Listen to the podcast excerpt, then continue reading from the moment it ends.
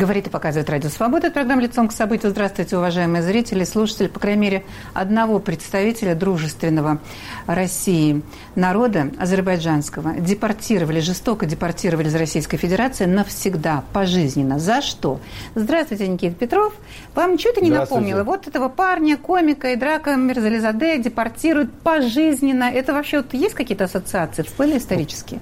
Прямая ассоциация э, даже не с депортированными народами, что, в общем, просто напрашивается. Э, здесь все-таки единичный случай пока. Но прямая ассоциация это с несудебными репрессиями, потому что, в конце концов, это абсолютно непрозрачно, это абсолютно беззаконно, потому что что значит пожизненно? У нас нет такой меры наказания. Это безобразие какое-то. И а, когда мы говорим о подобных вещах, раз это непрозрачно, значит и абсолютного доверия нет. Ну хорошо, кто-то обиделся, кто-то оскорбился, кому-то показалось возмутительным выступление на комика э, в жанре стендап, но ведь это не основание э, применять такие меры. И потом никогда ведь не бывает навсегда. Сколько вообще это все продлится, никто не знает. Нет, только расстрелять бывает навсегда. Вот Нет, ну расстрелять навсегда, это уже окончательно да. и бесповоротно, да. но, к счастью, ну, а когда вас к счастью пока высылают... у нас такой меры наказания нет. Но когда навсегда вас высылают, человек прекрасно знает, что пройдет несколько лет, и абсолютно другие люди – в тех же ведомствах примут совершенно другие решения. Опять же, история знает примеры, ну, история когда лишали только... гражданства, ну, мы знаем, конечно, кто вернулся, конечно. и будем надеяться, что драка постигнет это же участь, если он захочет, конечно. Но что, дело в том, что тут история очень непростая. Начнем с того, что его посадили на 10 дней. Мы об этом уже рассказывали. Его посадили на 10, на 10 дней за шутку, грубую шутку. Она достаточно была грубо сформулирована, но имела абсолютно ясный и понятный для всех контекст. Речь шла о том, что э, в Москве висят объявления что мы не сдадим квартиру людям со, э, с неславянской внешностью. Мы, там пропаганда пыталась эту шутку потом на почву перенести американскую и говорить, что вот в Америке невозможно э, там было бы так пошутить, как он пошутил, но в Америке невозможно увидеть объявление такого рода, что квартиры сдаются только лицам Нужной без белокожей, да, да, ну, да определенной да, расы. Невозможно эту ситуацию представить, может быть, ни в какой цивилизованной стране. И так вот он пошутил о людях, которые так сдают квартиры только для русских. И уговорив хозяина все-таки вселиться в такую квартиру, он увидел, что она обезображена. Он грубо пошутил о том, что вот наличие русских в квартире не, э, вас не страхует от такого рода безобразия. Я повторять эти слова не буду, он грубо пошутил. В компании таких же людей, ребят, которые сидели, комики, народ, который все это слышал, засмеялся. Там были русские, там были армяне, там были... Никто не воспринял это в свой адрес. Восприняли это буквально, контекст был такой, как он его и произнес, что не страхует вас от безобразия в вашей квартире объявление такого рода. Вот так, на самом деле, об этом этом была шутка. После чего эту шутку выдернули из контекста, э, пришили, значит, вот ему оскорбление всех русских, всей русской нации и посадили на 10 дней в тюрьму. Что было дальше, мы еще обсудим, но я хочу обратиться теперь ко второму нашему гостю. Это Юрий Сычев. Юрий – член команды КВН в прошлом и преподаватель стендапа в нынешнем, и хорошо знает американскую культуру вот этого жанра. Юрий, скажите, пожалуйста, вот вы э, смотрели, наблюдали за этой ситуацией. Если бы Идрак догадался заменить слово «русские» словом «славяне», вот в этой шутке, проблем было бы меньше, как вы считаете? Я думаю, что проблем было бы меньше. И мне кажется, что здесь даже не только, может быть, даже более вообще, не только заменить славяну, например, заменить там типа на а, европеидная раса и монголоидная раса или что-нибудь в этом роде.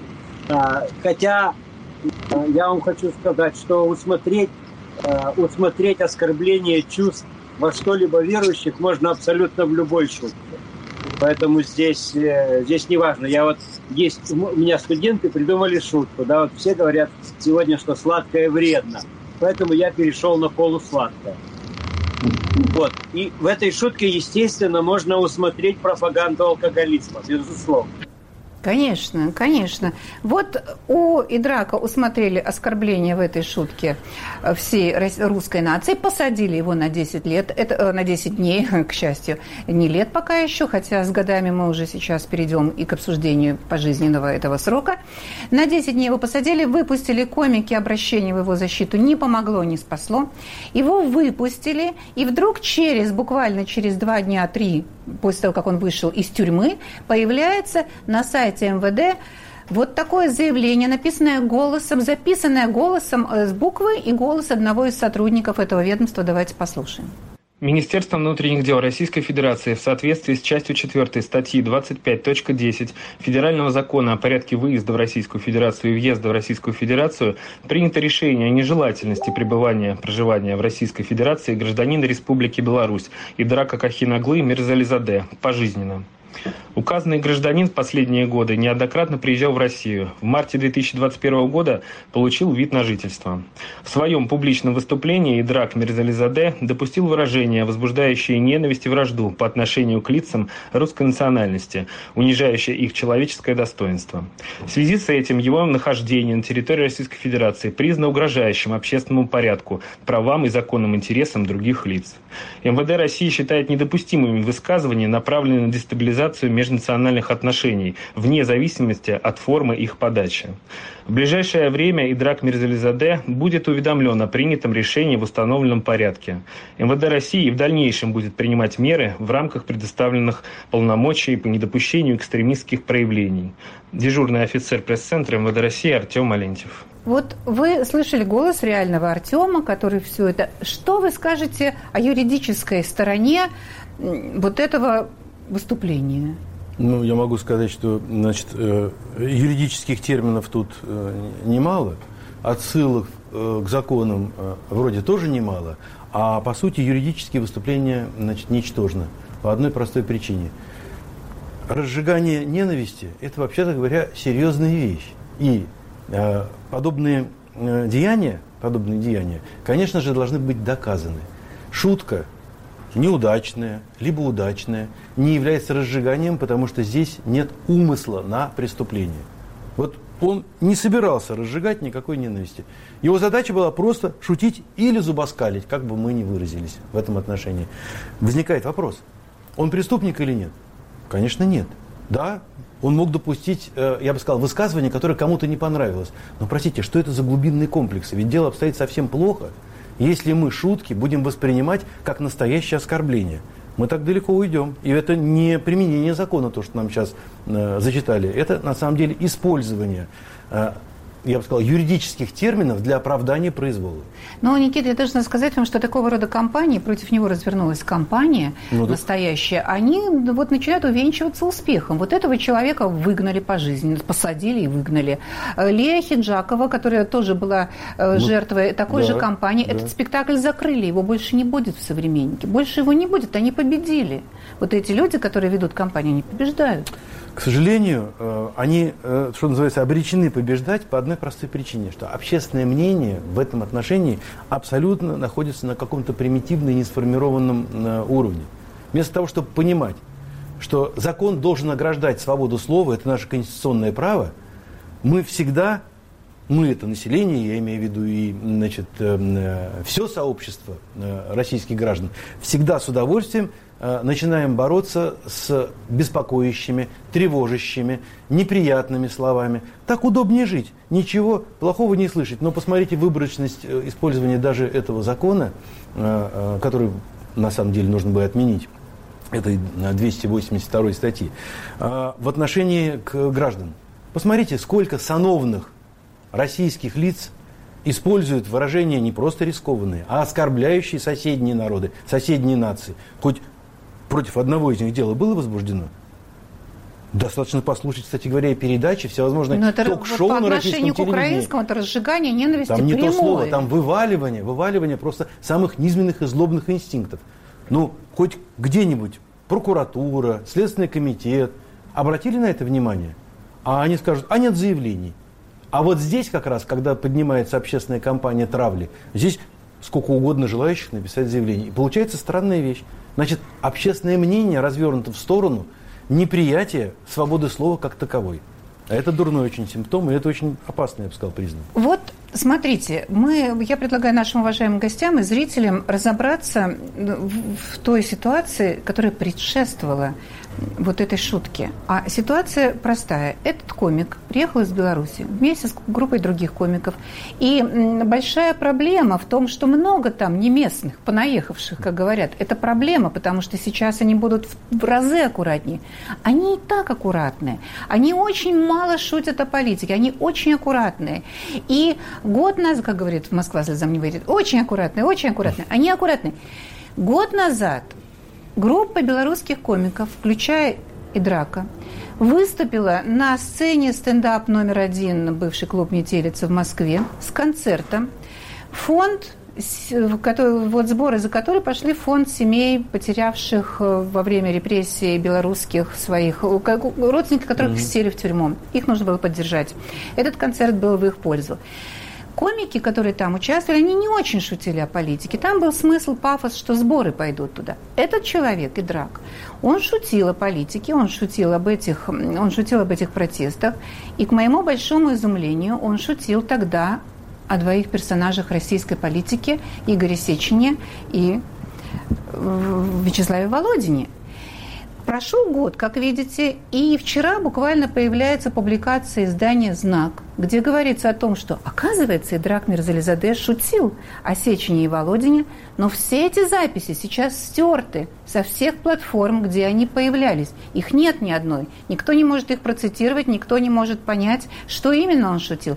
По счастью, у меня был тогда с собой мобильный телефон, мы можем вам показать это выступление. Тем самая милашка, честно говоря, из всех, кто власти в России, потому что видели, вы видели, чтобы понять, что в России, в России самые злодеи у власти, не нужно расследовать какие-то махинации коррупционные. Достаточно взглянуть на их лица. Вы видели лица властей в России? Вы видели Володина? Вы видели Володина?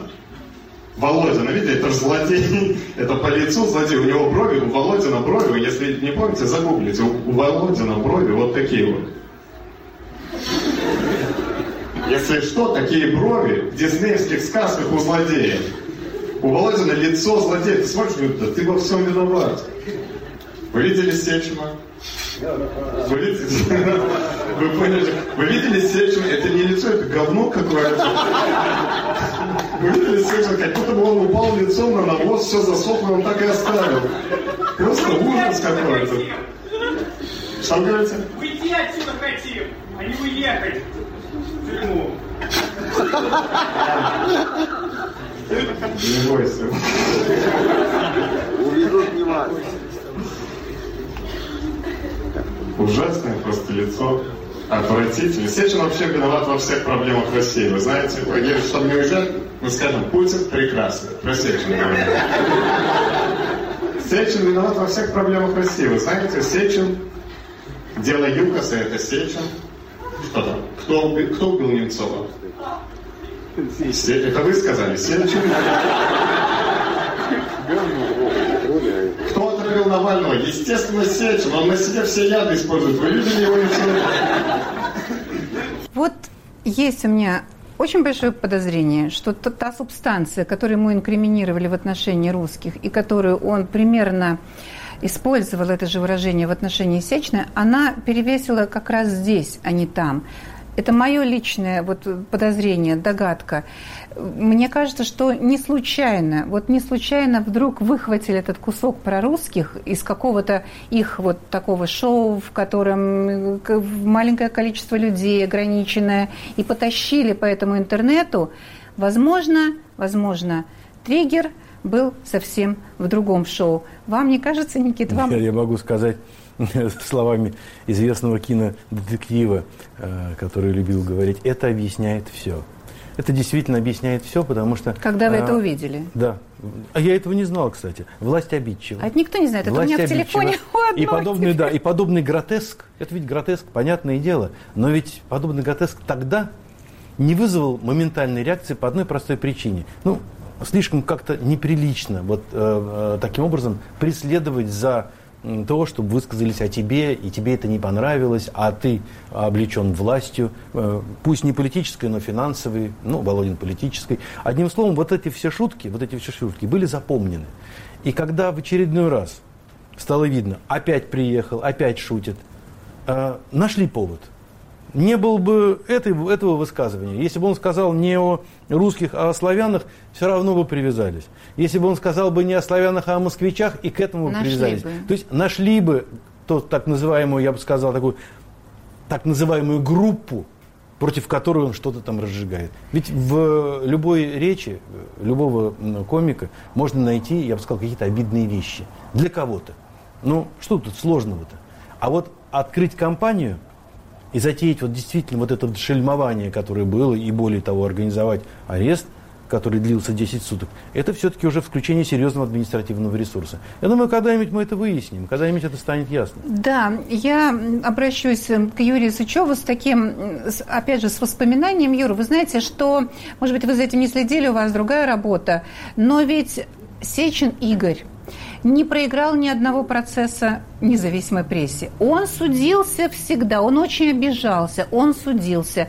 Его адвокаты объясняли всегда, что это, вот вы роняете э, честь и достоинство нашей компании, это репутационный, репутационный ущерб мы несем, мы должны с вами судиться. Вы помните эти яхты с его э, женами, о которых писала «Новая газета» и другие э, издания. Но там было несколько судебных процессов, он всегда выигрывал. То есть человек действительно реально обидчивый и реально способный на выигрыш в, в судебных делах. Отдадим должное его адвокатам. И вот скажите, пожалуйста, ведь э, вот как вы, как вы оцениваете такой юмор? Это ведь ни на чем, он же его ни в чем не обвиняет, не упрекает, но он обшучивает его внешность. Наверное, пуритане, пуристы скажут, что это нехорошо, это некрасиво с точки зрения, я не знаю, морали и нравственности, издеваться над внешностью человека, он же не виноват, что он такой. Но ведь в этой шутке криминала нет, то есть уцепиться не за что. Могло быть такое, что обиделись на эту, а отомстили за другую? Ну, смотрите, я опять-таки повторюсь, что можно в любой шутке усмотреть обиду на все, что угодно, потому что на самом деле другим полюсом смеха является стыд.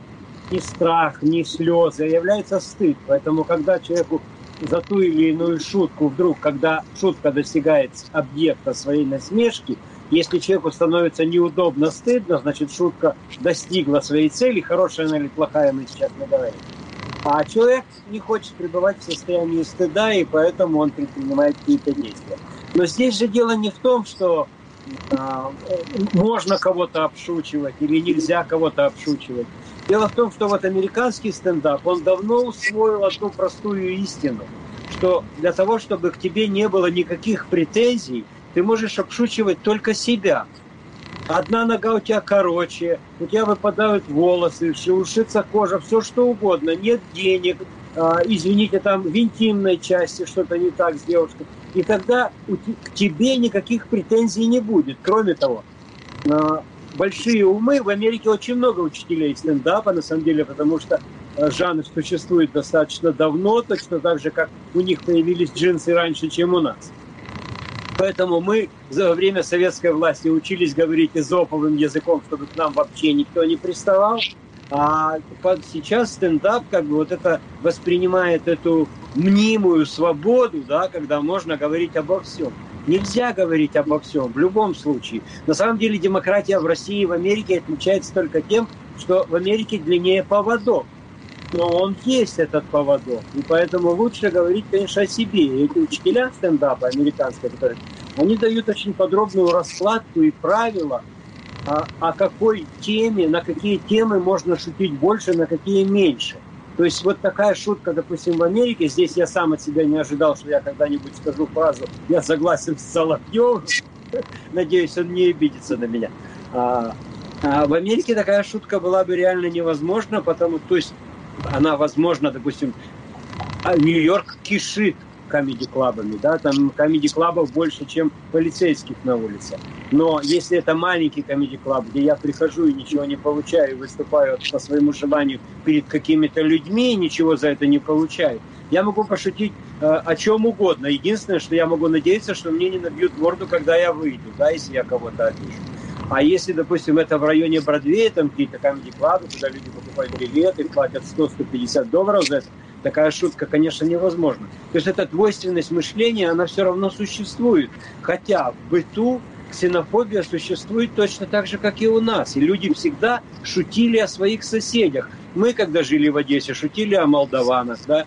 а норвежцы шутят о финнах, а немцы шутят об австрийцах, о ком угодно. Другое дело, что ты не встретишь это на экране телевизора. В Ютьюбе, да, пожалуйста, на экране телевизора ты никогда это не встретишь какой бы гениальной шуткой или безобидной она ни была. Это, это недопустимо на самом деле с точки зрения твоего даже внутреннего состояния, чтобы ты никого не обижал. Я правильно вас поняла, что да, вот все, что касается физиологии, физиологии или там цвета кожи, это ты, пожалуйста, аккуратнее, это ты над собой шути. Но что касается политиков, что касается на Трампа там показать да. пальцем или на Байдена, да это как здрасте. А что, разве внешность Трампа это, не вышучивал? Это другая немного Конечно, история. вышучивали. Это другая немного еще история, обидно, потому еще что как. здесь мы, безусловно, должны затронуть, затронуть политическую ситуацию.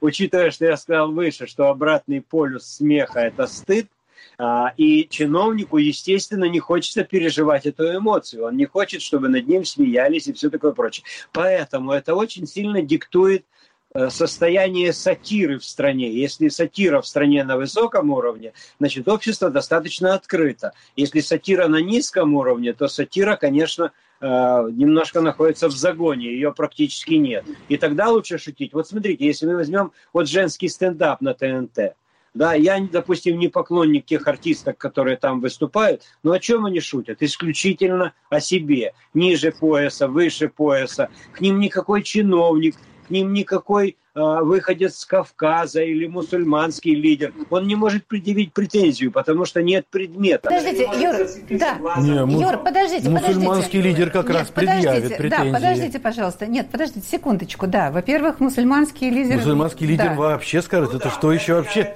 Это что за... Это, что, за, что за это выходки? что за выходки? Нет, нет, я вы все-таки мой вопрос, наверное, не услышали. Тем не менее, все, все понятно с этими там вот э, с, с особенностями физиологии и так далее. Все понятно.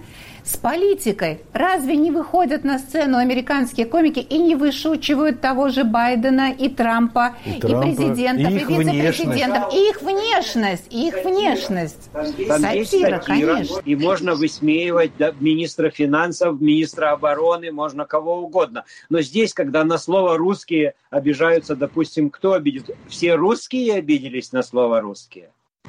А сколько у нас, а как тогда с народной пословицей, что поскреби любого русского, увидишь татарина, что с этой пословицей делать? А кстати, Вот я... а кстати, Да, э, что, с, с эстрады можно?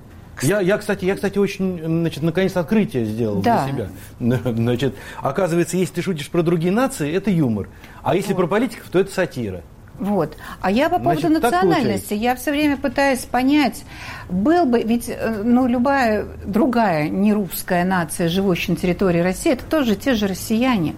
Ну а да. был бы такой, а высыва- высылали бы этого парня, если бы речь шла о какой-то другой, вот, э, другой нации? Э, Я, я не уверена. Я Нет, не если бы он в. Москве шутил про молдаван, никто Да. бы даже внимания не обратил. Никто бы не обратил внимания.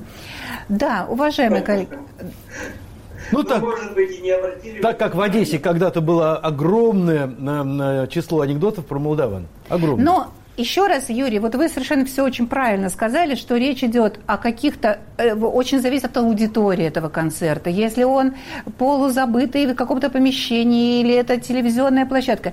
Мы в данном случае, ну, конечно, говорим о каком-то неформальном общении, которое было записано и выложено в YouTube. Это никто совершенно за телевизионный продукт не, не, не выдает, не Но принимает. это же еще хуже. Это в Ютубе, это всем доступно. Это гораздо шире даже разойдется, чем любая телевизионная программа. Вот и я возвращаюсь к тому, с чего я начинала. Вот это вот видео с Игорем Сечиным и э, с, с тем, э, со вторым его другом Вячеславом Володиным, его же не существует. Его же очень тихо. Вы поймите, что произошло. Вот все кричат вокруг этой шутки, за которую сажают. Человека высылают пожизненно. Эта шутка висит в этом Ютубе. Она никуда не делась. Ничего не убито, не исчезло. Вот сам, сами комики не стали там клуб вычищать эту шутку. Но неожиданно, тихо, вдруг вычистилось вот это видео Сечным. Вот как это? Но это и есть реальная причина. Это и есть реальная обида. Это и есть вот то самое реальное деяние, за которое он сегодня пострадал и за который он не стал раздувать судебный процесс, о котором бы все писали, вот судебный процесс, это бы ну, тут как? же всплыло. Куда, куда чище. можно, куда в суд-то с этим идти, это еще хуже будет. Если еще кто-то не знал, если еще были медвежьи уголки в нашей стране, где кто-то не посмотрел это видео в Ютубе, то тогда все уже узнают окончательно бесповоротно, потому что все новостные ленты будут полны э, сообщений о том, как, э, скажем, Сечин и Володин обиделись и теперь судят стендапера. Вот поэтому это история действительно покрыта мраком. По каким причинам стендаперы, владельцы этого клуба, владельцы другой площадки вычистили концерты Драка Мирзализаде, в котором была вот эта шутка, которую я увидела и записала mm-hmm. на другом концерте. Но когда он ее повторил, все это было аккуратно вырезано, и вот это настоящая уже тайна. Почему? Лен, да. Лен, да. но я хочу сказать на самом деле, что если это вызвало такую реакцию, как бы даже немножко, как говорят, наши друзья, на языке вероятного противника, если говорить overreacted, мне кажется, что причина, на самом деле, истинная причина, лежит совсем в другом. И ее мы никогда не узнаем. Мы же вообще не знаем причины явлений, которые нас окружают. Мы видим только последствия, мы не видим причины и их не знаем. Ну, иногда Нет. знаем. Но вот вы, например, отравились, вы же знаете, вчера пельмени были некачественные. Нет, перестаньте. Иногда а что-то мы знаем. Нельзя так говорить, что мы совсем ничего не знаем всегда есть какой-то подтекст. Всегда есть какой-то подтекст, почему это произошло реально. Что, ну, что было тем первым домино, которая упала. Мы да. никогда не... Нет, нет, ну вы знаете, для этого и существует наука, чтобы выстроить цепочку последовательных событий и понять, собственно, первопричину и понять, а, что привело к этому. Да, и вот эта вот история с этим исчезнувшим видео Мне наталкивает это... нас на какие-то нет. размышления. Мы ни на чем не настаиваем. Нет, не настаиваем, но на размышления наталкивает. Точно так же, как натолкнуло на размышления вчерашнее выступление. Вот я должна сказать, кстати, это может быть не кстати, но вот эта депортация народов, мы о ней еще поговорим, потому что навеяло. Вчерашнее выступление э, Сергея Лаврова на встрече с ветеранами в Волгограде тоже трактовалось, как ни странно, двояко. Самим Лавровым и тем, кто интерпретировал, показываю я Никиту Петрова, он еще не интерпретировал, но он уже обиделся заранее э, Лавров на нас, наверное, за то, что мы будем это интерпретировать. Да мы еще ничего не сказали. Мы еще ничего не сказали. Посмотрим, что он сказал. Эти нападки имеют целью не просто переписать историю, а использовать эти аргументы, аргументы, которые адресованы против нашей страны, давайте называть вещи своими именами, и нацелены на то, чтобы нас ослабить, а это вот уже реальная политика. И а, вот э, Виктор Федорович упомянул а, Иосиф Сталин, который был председателем комитета обороны, и всеми процессами должен был руководить. Я абсолютно согласен с тем, что историю нельзя трогать. И, кстати, нападки на Сталина как на главного злодея, и вот таким честно пытались рисовать, сваливая в одну кучу все, что он делал, и до войны, во время войны, и после войны. Это ведь уже часть той самой атаки на наше прошлое, на Второй мировой войны. Но вот после этого, после этого выступления начались комментарии, мы еще не комментировали, а они уже начались, после которых сегодня Сергей Лавров заявил, что некоторые деятели начали говорить после этих слов, что Лавров оправдывает преступление сталинизма. По его словам, это подло. Конечно, никаких он преступлений не оправдывал тут. Но, тем не менее, Никита, он ну, тем не менее, э, Что-то я, такое я, сказал, я, что я, все уцепились. Я, я прослушал э, речь в записи, а она на самом деле точно соответствует тому, что было опубликовано на э, сайте Министерства иностранных дел вчера. Ну, за исключением тут некоторых, э, скажем... Сокращений. Э, я совершаются. То есть это мелкие, мелкая редактура была сделана, но не затрагивающая смысла сказанного. А, дело в том, что многие расценили вот э, выступление Лаврова, ну, во-первых, конечно, как попытку потрафить ветеранам. В конце концов, он выступал перед ветеранами, и ему нужно было сказать им что-то приятное, а собрались люди, для которых эм, Сталин наше знамя боевое, и Сталин нашей юности полет. В конце концов, э, тут э, Лавров выступил, с одной стороны, вроде бы как политик. Но с другой стороны, многие сказали, что вот это все, вот по смыслу это выступление, это и, и политиканство, и историческая демагогия. Это на первый взгляд так кажется, действительно. А если глубже взглянуть, то здесь есть очень важные посылы. И эти посылы, конечно же, связаны, может быть, с не очень точным и не очень правильным э, высказыванием, я бы сказал, неосторожным высказыванием. Но когда Лавров говорит абсолютно согласен с тем, что историю нельзя трогать, это уже серьезный посыл. Это действительно проблема историобоязни в нашем сегодняшнем российском обществе. Мы действительно не хотим ее трогать, и мы хотим ее видеть в каком-то определенном застывшем виде, и не обсуждать ее итогов, и тем более не анализировать. То есть можно бы даже дальше пойти, а что, вообще ее не надо изучать? Ну и, конечно же, э, относительно нападок на Сталина как на главного злодея. Здесь э, министр поясняет, что, собственно, он имеет в виду. Он имеет в виду, что нельзя в одну кучу сваливать то, что делал Сталин до войны, во время и после.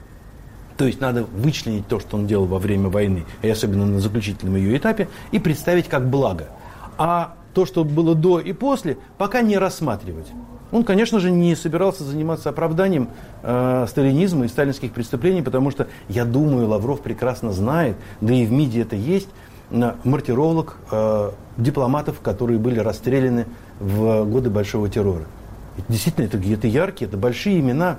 Это и Стаманяков, это и Антонов Овсеенко, это, ну, конечно, это красные дипломаты, я понимаю, это и э, Кристинский, и, в конце концов, Карахан. То есть вот многие имена, а, которые были на значит, первом уровне а, советской дипломатии в те годы. Он это знает прекрасно. И он, конечно же, не будет за это оправдывать Сталина. Но здесь важно другое.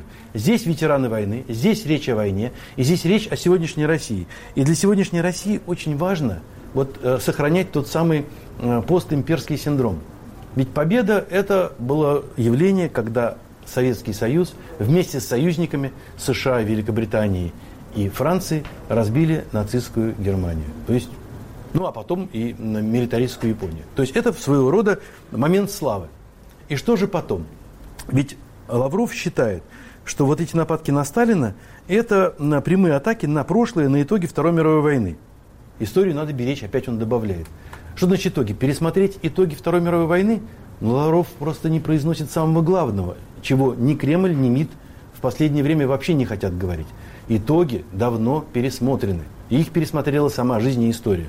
Уже нет блока советских стран. Там, где была проведена советизация, а потом сталинизация. Восточная Европа была под пятой Советского Союза. Этого уже нет. Германия объединена. Но ведь вот те итоги Второй мировой войны, они ведь долго берегли. И они сейчас рассматриваются как некое достижение – которое потом было утрачено. Но утрачено оно было потому, что это был не тот строй, который выбрали сами народы. Это был не тот порядок вещей и экономический уклад, который нравился бы тем народам, которые при нем жили. И несколько наших республик точно так же э, теперь живут и в Евросоюзе, э, теперь они бывшие республики, и, соответственно, эти государства теперь входят в э, даже состав НАТО. А что говорит Лавров? Вот я еще раз цитирую. Здесь очень интересно, э, когда речь идет об э, Украине. Значит, э, неонацисты, экстремисты, радикалы, которые под эсэсовскими знаменами маршируют по Прибалтике и, к огромному, к сожалению, в соседней с нами Украине. То есть, тоже странное впечатление. А, они маршируют по Прибалтике, мы к этому привыкли уже. Ну, уже давно не наши.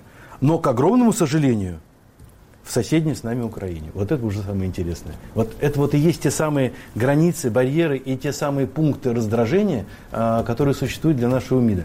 Любой разговор о Второй мировой войне – это попытка вернуться к миропорядку, который был в 1945 году. Но это невозможно. И нападки на Сталина, для Лаврова, естественно, являются своего рода а, попыткой показать, что стороной, которая была союзником западной коалиции, стороной все-таки руководил злодей – ведь не будет же Лавров утверждать, что Сталин не злодей. Сталин ведь действительно злодей. Ведь сколько преступлений было совершено э, в им непосредственно. И сталинские расстрельные списки. И в годы войны депортации народов. Это в годы войны уже. И в 1945-1946 году это репрессии, которые развернулись на территории занятых советской армией стран. Да, советская армия освободила эти страны от гитлеровских нацистов. но она не освободила их от себя и от дальнейшей советизации. Это тоже надо вспоминать.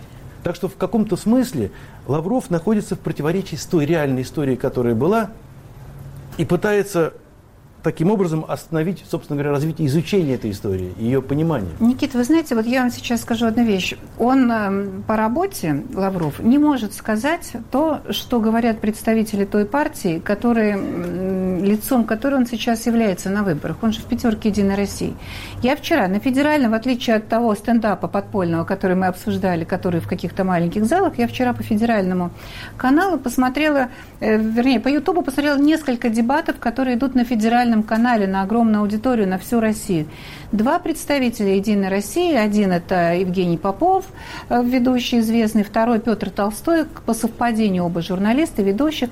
Один из них сказал, что вот э, нужно, когда мы придем к власти «Единой России», нужно присоединить Донбасс, вернуть Донбасс в Российскую Федерацию. Это вот вернуть Донбасс, никаких там полутонов вернуть Донбасс, присоединить. Это он сказал так.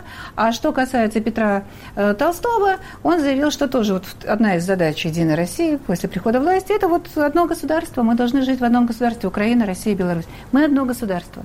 Вот этого, конечно, Лавров не говорит. Но и тут же он говорит у нас во главе списка такие уважаемые люди, как Сергей Лавров и Сергей Шойгу. Одно государство, одна страна присоединить. И никаких обвинений в призывах, пересмотру границ и так далее, и так далее. Их не существует, конечно. Нет, ну, безусловно, потому что в данном случае, конечно же, э, депутаты Думы и э, сенаторы позволяют себе гораздо больше, чем может позволить МИД. Но и МИД у нас тоже не отстает. В конце концов, вот это выступление Лаврова, э, и министр должен же это понимать, оно же будет растиражировано, оно будет анализироваться. И все скажут, ну как это так получается? Что если мы начинаем критически оценивать советского лидера, которым был Сталин, э, то вроде мы таким образом сомневаемся в том, что правильные международные договора и прочие вещи были заключены в 1945 году. Это же абсурд. Ну, это действительно было воспринято как попытку, там, ну, не запретить, но осудить критику Сталина такую жесткую. Это было так воспринято, так сформулировано. И меня поразило в этой истории, что есть человек, Рамзан Кадыров, который приветствует все, что говорит, особенно Сергей Викторович, который пишет им огромное поздравление там на пяти листах каждому в день рождения и поддерживает абсолютно все, что исходит из Кремля, от его верхушки. И вдруг на этот раз он вошел в некое противоречие идеологическое с министром иностранных дел Российской Федерации. Вот давайте мы послушаем все цитаты, ну, большинство из них, по крайней мере, того, что Рамзан Кадыров позволяет себе говорить о Сталине. Глава Чеченской республики Рамзан Кадыров многократно говорил об Иосифе Сталине и каждый раз в негативном ключе. Так, 23 февраля 2016 года, в День памяти жертв депортации чеченского и ингушского народов, которая произошла по приказу Сталина в 1944 году, Кадыров в своем инстаграме проклял Сталина и Берию. В конце ноября 2017 года глава Чечни предложил передать останки Сталина Грузии. Он заявил, что будет логично и справедливо, если советский советский правитель будет похоронен у себя на родине и добавил, что миллионы жителей России вздохнут полной грудью, узнав, что сталинский дух покинул нашу страну. На следующий год, 23 февраля, Кадыров в своем телеграм-канале назвал Сталина кровавым злодеем и еще раз проклял его, добавив формулировку «во веки веков». А в своем инстаграме он посоветовал тем, кто и сегодня стремится героизировать Сталина, приписать исключительно ему одному победу в Великой Отечественной войне, вспомнить, что на фронтах и в тылу погибли десятки миллионов человек. Это они победили фашизм, а не Сталин, добавил Кадыров. По мнению чеченского лидера ни одна война не идет в сравнение с его репрессиями. В апреле 2018 года в интервью Интерфаксу на вопрос о роли Сталина в истории Кадыров ответил, что для него он черт, злодей, конченый тиран и террорист. И вообще, когда только он слышит эту фамилию,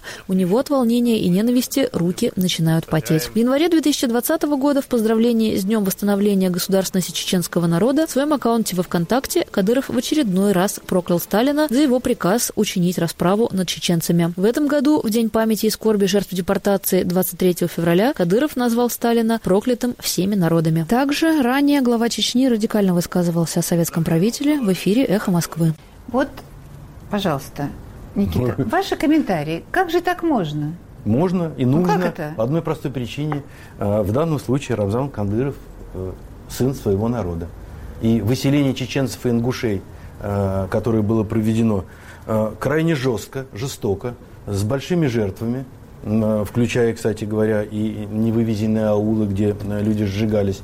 Вот это все было, и это все задокументировано. И что же он должен после всего этого говорить, что в интересах государственного, я бы сказал, такого управления нашего, нынешнего, а, я не буду затрагивать имя Сталина, или даже, как Лавров выразился, историю нельзя трогать. Ее нужно трогать. Люди должны извлечь из нее уроки, люди должны помнить эти э, трагедии и эти преступления. Сталин действительно совершил преступление.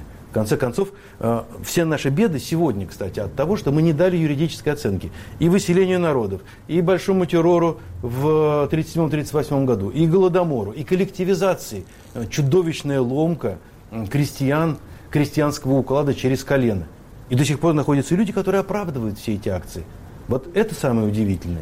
Это удивительно, знаете что? Что люди не преломляют то, что случилось с народами через себя. Я, меня это поражает. Вот, э, например, Рифат Чубаров, э, наш собеседник недавний, ну, да. который является главой Меджлиса крымско-татарского народа, он же, как он вернулся в Крым? По квоте. То есть вот их депортировали, а потом квоту небольшую на я, там буквально. Я даже скажу, несколько... что это самое, самое чудовищное, что, по крайней мере, э, скажем, э, последствия депортации, ну, последствия нельзя полностью, что называется, э, ликвидировать, но э, чеченцы и ингуши вернулись в 56-57 году на свою землю, вернулись карачаевцы, э, не вернули немцев, вернули калмыков. И не вернули крымских татар. То есть вот это была несправедливость, есть, которая длилась то есть очень разрешили вернуть ну, буквально власть, десятку человек. Ну, вот, может быть, может быть, если бы Хрущев да. дольше руководил страной, разобрались бы в конце концов и э, вернули бы и крымских татар. Но здесь были свои, я бы сказал, э, уже новые веяния даже в кремлевской политике. То, что можно было в 50-е, они не хотели уже делать в 60-е и 70-е. Они хотели тогда замалчивать проблему, и татар преследовали в том числе и значит, э, э, тех лидеров татарского движения, которые выступали за то, что татары должны иметь право вернуться на свою историческую родину. Но ну, вот их не жалко, их вот почему-то люди это не воспринимают, не, не чувствуют Почему как не свое, как вот ну, любому... вы, вы чувствуете в обществе вот это, это сочувствие, вот это возмущение, этот гнев по поводу Сталина именно не потому, что репрессии там, которые коснулись их семьи, а вот по поводу народов. Я, например, не а у нас общество такого. довольно бесчувственно и эгоистично, потому что никто не может себе представить, как в один прекрасный день с утра заявляются к нему и говорят, что в 24 часа он должен, собрав 50 килограмм личных вещей, э, погрузиться на машину и отправиться в далекие края. Вот люди это просто не представляют себе, как это было на самом деле. И они бесчувственны, у них нет чувства сострадания, потому что это их не коснулось, и они даже не представляют себе, что это их может коснуться. Вот смотрите, мы возвращаемся, как неудивительно, снова к гражданина Белоруссии, и он же выходит из Азербайджана, которым в один прекрасный момент говорят, несмотря на то, что ты отсидел, приговор суда состоялся, ты понес наказание, ты должен собрать свои 50 килограммов веса и отвалить из Российской Федерации навсегда. Вот мы снова к этому возвращаемся. Я не знаю, как прочувствовали это люди, но мы сегодня на улицах э, Москвы провели опрос, не ожидают ли они, что снова будут сажать за анекдоты? Вы же помните эти да. времена. Вот они Нет, были? Ну... Нет, но вы помните времена, когда вы говорили «тише, тише». То есть вот ну, рассказывает да. человек анекдот про Брежнева, ну не надо здесь, потому что может найтись стукачок в этой компании, который ну, по большому счету, за анекдоты про Брежнева, значит, практически никто не пострадал. А тише, тише говорили? Да, безусловно. Это не телефонный разговор. Да, да, да. А зачем, это, зачем эта политика здесь или тогда? Были люди, конечно, очень осторожные. Но э, про Брежнева ну, только ленивый не шутил, и все прекрасно понимали, что, конечно, если ты будешь это делать слишком явно, слишком часто, и э, там, где есть и посторонние уши, то, конечно, на, на твоей карьере можно поставить крест. У тебя будут проблемы. Ты не сможешь поехать в туристическую поездку за границу, хотя это и так было очень сложно. Ты не сможешь быть в каких-то важных органах и делать вот даже серьезную научную карьеру. Надо было быть благонамеренным. А вот эти вот все, значит, едкие шуточки про Леонида Ильича, они могли просто-напросто испортить то, что называется реноме политическое. Вот давайте посмотрим, что сегодня говорят про такого рода перспективы на улице. Могут ли в России начать сажать за шутки про власть? Уже начало положено. Могут. Не все готовы услышать правду, и у нас уже есть такой закон, что нельзя неграмотно относиться к власти и говорить какие-то высказывания грубые. Скорее всего, да. тенденция к этому и идет. Некоторые перегибают шутками, потому что у нас нет ограничений. Все демократию понимают по-своему. Поэтому я думаю, что некоторые будут перегибать палку, и поэтому будут получать по этой все. Я думаю, что уже дошло. Ну, то есть, если это же статья оскорбления власти, власть имущих или как-то так. Ну, как я вижу, что да, сажают. Мы с вами не в очень веселой стране живем, так сказать. И любой писк, любой виск воспринимается крайне серьезно. Могут, конечно. А почему? Ну, потому что воспринимают это на личный счет как-то. Нужно уметь э, всю информацию воспринимать э, достаточно спокойно и к шуткам относиться более лояльно. Ну, уже же сажают. Да.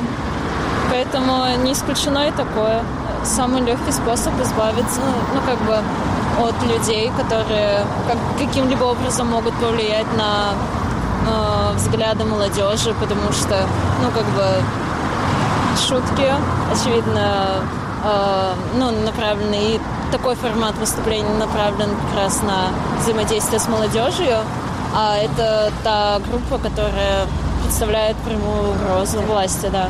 Вообще, теоретически, у нас должна быть свобода слова, но ее такой нет, к сожалению. Если бы ну, в узких кругах, конечно, все же можно, но не в интернете. Да уже доходит постепенно. Почему может? Уже же какой комик это, да, и попался первый. Я думаю, что недалеко то время, когда за все, что мы скажем, мы будем отвечать, независимо от того, в сети это будет или не в сети. Да, мы возвращаемся, я думаю, что к советским временам, к советским устоям. Сейчас до расстрела недалеко, я думаю. Ну, вот э, редкий случай, когда улица и твиттер наши совпали в Твиттере. Дойдет ли в России до посадок за шутки про власть? Эм, дойдет, определенно дойдет. 94%. Нет, такого не случится, 6%. Я, кстати говоря, вернусь все-таки к американскому опыту, но там просто невозможно это представить, чтобы посадили за шутку. Невозможно. Там может быть все что угодно, там политкорректно, не политкорректно, может быть скандал, но посадить и выслать такого не может быть. Когда я просила своих американских друзей вспомнить, вот э, когда приезжает какой-то там комик в Штаты, Штаты и шутит про Америку нехорошо, что с ним может случиться? Они сразу вспомнили Задорнова, который приезжал, собирал эти залы с, ну, с аудиторией соответствующей, шутил про тупых американцев. Он никого совершенно не волновал, конечно, абсолютно. Тот Что-то Задорнов. непонятно. И что, его пожизненно не выслали? И да? пожизненно его не выслали. Слаба, его, слаба да, американская да, демократия. Да. Но вы что видите, что люди ждут. Они знают про Идрака, во-первых, и они уже ждут. Они Все ждут. очень плохо, с моей точки зрения, потому что люди а, не просто готовы, не просто ожидают, но уже как будто бы и смирились. Они понимают это как некий неизбежный, естественный порядок вещей. Вот это совершенно, а, мне кажется, опасно, потому что люди должны понимать, чем больше они а, проявляют смелость, шутят, чем больше их ряды, тем труднее с ними справиться. Люди должны понимать, что если явление приобретает массовый характер, с ним уже невозможно справиться. Вот почему, опять же, при Брежневе именно за анекдоты не сажали. Не, за клевету могли посадить. Могли, кстати говоря, в анекдотах клевету усмотреть. Но это нужно было, я бы сказал, совершить цепь событий и высказываний, чтобы это накопилось и обросло свидетелями, которых можно было использовать угу. на дознании в КГБ и в органах суда. То есть впрямую вот за один анекдот не, не, не сажают. Сажали. Но за линию, за постоянное, я бы сказал, осмеивание и клевету на советскую власть, конечно, посадить могли. 190 статья ПРИМ. Угу. На, на высказывание, порочащие советский общественный и государственный строй. Ну, для антисоветской агитации агитации пропаганды надо было бы еще что-то сделать поважнее. Но я просто к чему веду? А при Сталине-то за анекдоты сажали. Потому что климат общественный в стране был другой. Люди были запуганы. Доносительства было достаточно. Сообщений. Страна была пронизана и агентами, и до 1952 года осведомителями. Это, это огромные, это миллионная армия. И вот тогда, вот в тех условиях, действительно могли посадить за любую неосторожную шутку о Сталине или о Молотове или о каком-то другом э, тонкошеем кремлевском вожде. А потом это ушло, потому что ушел страх. И когда сегодня я говорю о том, что все плохо и печально, мне это кажется, потому что возвратился страх. И вот это самое страшное для будущего нашей страны. И вот говорят нам прохожие на улице, что нет свободы слова, сказать ничего нельзя. И с изумлением, возможно, они услышали вчера на канале «Россия-24» выступление в дебатах Максима Шевченко, но через запятую нужно сказать, что для того, чтобы тебе разрешили сказать так, как он сказал, нужно обязательно поругать Запад. Вот давайте мы это выступление посмотрим, чтобы вы понимали, что я имею в виду. Дело в том, что власть сделала внутреннюю политику частью внешней политики. Политические репрессии, аресты – гонения на журналистов. Сегодня, к сожалению, используются против нашей страны. Арест и тюремное заключение Алексея Навального, запреты телеканала «Дождь», аресты и административные и уголовные репрессии против активистов, которые против граждан России, которые выходят на улицы России. Смотрите, сегодня это используют против нас. И кто же виновен в том, что внутренняя политика – у нас задушено и задавлено, что в стране нету свободы слова, свободы политических дискуссий, свободы собраний, и это потом нам ставит вину. Это становится поводом для санкций против нашей страны, которые по богатеям-то не бьют. Бьют они как раз по гражданам, по тем людям, которые своим трудом, потом и кровью обеспечивают свою жизнь. Поэтому я требую освободить Алексея Навального. Я требую прекратить репрессии против гражданского общества, против журналистов. Я требую, чтобы пятая колонна, которая это делает в интересах Запада, которая дает Западу козыри вмешиваться во внутреннюю жизнь нашей Родины, прекратила свое существование. Страна должна идти по пути развития демократического, современного общества. Да, мы должны защищать наши ценности, мы должны защищать наши интересы. Но посмотрим на правящую элиту. Она теснейшим образом связана с теми, кто якобы является нашим вероятным врагом. Их дети учатся на Западе, их деньги находятся на Западе, их семьи зачастую живут на Западе, их родственники имеют гражданство иностранных государств, а мы внутри страны не можем говорить, не можем собираться, не можем выдвигаться, не можем участвовать в политической жизни. Прекратите эту ситуацию. Прекратите делать внутреннюю политику способом воздействия на российское гражданское общество. Прекратите загонять таким образом нас в диктатуру и тиранию. Свободу политзаключенным, свободу журналистам, освободить Алексея Навального и всех, кто подвергается политическим репрессиям. Вот смотрите, какой он молодец. Я серьезно говорю, какой молодец. Трибун. Трибун. В каком Трибун. смысле он молодец? Что он же понимает, что ему так просто не дадут сказать свободу Навальному. Он это отлично понимает. Поэтому он говорит, для того, чтобы Запад не накладывал на нас этот проклятый Запад своих санкций и не подвергал народ еще большему обнищанию, вот освободите заключенных. Хотя, казалось, при чем здесь Запад? Просто освободите заключенных, освободите Навального, просто освободите. Нет, здесь есть хитрый но нужно понятный. сказать, здесь, да, но нужно кажется, сказать. Здесь есть хитрый подтекст. Хитрый подтекст. Чуть позже, чуть позже, через 15 минут, Максим Шевченко скажет, что в Афганистане народ наконец-то победил, освободившись от этого страшного врага Запада. Ну, да, да, Обязательно да. он должен это сказать, что вот Запад наш враг. Это народ, э, это враг афганского народа. Но благодаря тому, что он так скажет, он получит возможность сказать «освободите Навального». Нет, здесь все еще гораздо, по-моему, хитрее даже, потому что здесь антизападная обладка, она как раз не, не необходимый, ну, как, я не знаю, там, карамель вокруг какой-то начинки. А что в начинке? А в начинке у него удивительный постулат. Оказывается, не гражданское общество является пятой колонной, как считает Кремль, а наоборот – Кремль так и это он его молодец, окружение. вывернул, да, конечно. Это молодец. они, оказывается, пятой колонны, это они, оказывается, дают Западу поводы Да. нас постоянно обвинять, а поэтому, если бы они прилично себя вели, то у Запада бы и не было повода на нас наезжать, наскакивать, обвинять или вообще вести какую-то э, враждебную риторику. В принципе, нельзя отказать в логике. Вот. Но тогда получается так, что он нам и объяснил, что гражданское общество не является пятой колонной, а наоборот, те, кто с ним борется, они как раз действуют в интересах Запада, как будто бы Ну, так получается. от- нет, он это отлично придумал, как это объяснить и как сделать так, чтобы это прозвучало, и чтобы его после этого не закрыли, не уволили с выборов, и он остался А там. это еще неизвестно. Ой, ну будем надеяться, что все будет Нет, хорошо. ну я не к тому, что значит, там все внимательно смотрят и Они анализируют. внимательно смотрят. Нет, но с другой стороны, с другой стороны, выговор сделают, конечно, э, не ему, а ведущему программы. Продолжим обсуждать обсуждать выборную, предвыборную ситуацию на абсолютно непредвыборных примерах, казалось бы, в следующих эфирах. До свидания.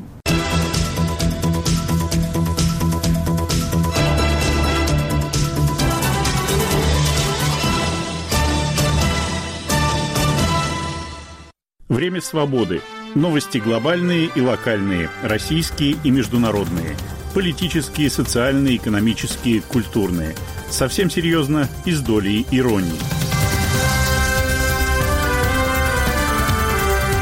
Информационный дайджест «Время свободы». Каждый будний день на сайте Радио Свобода и основных платформах подкаста.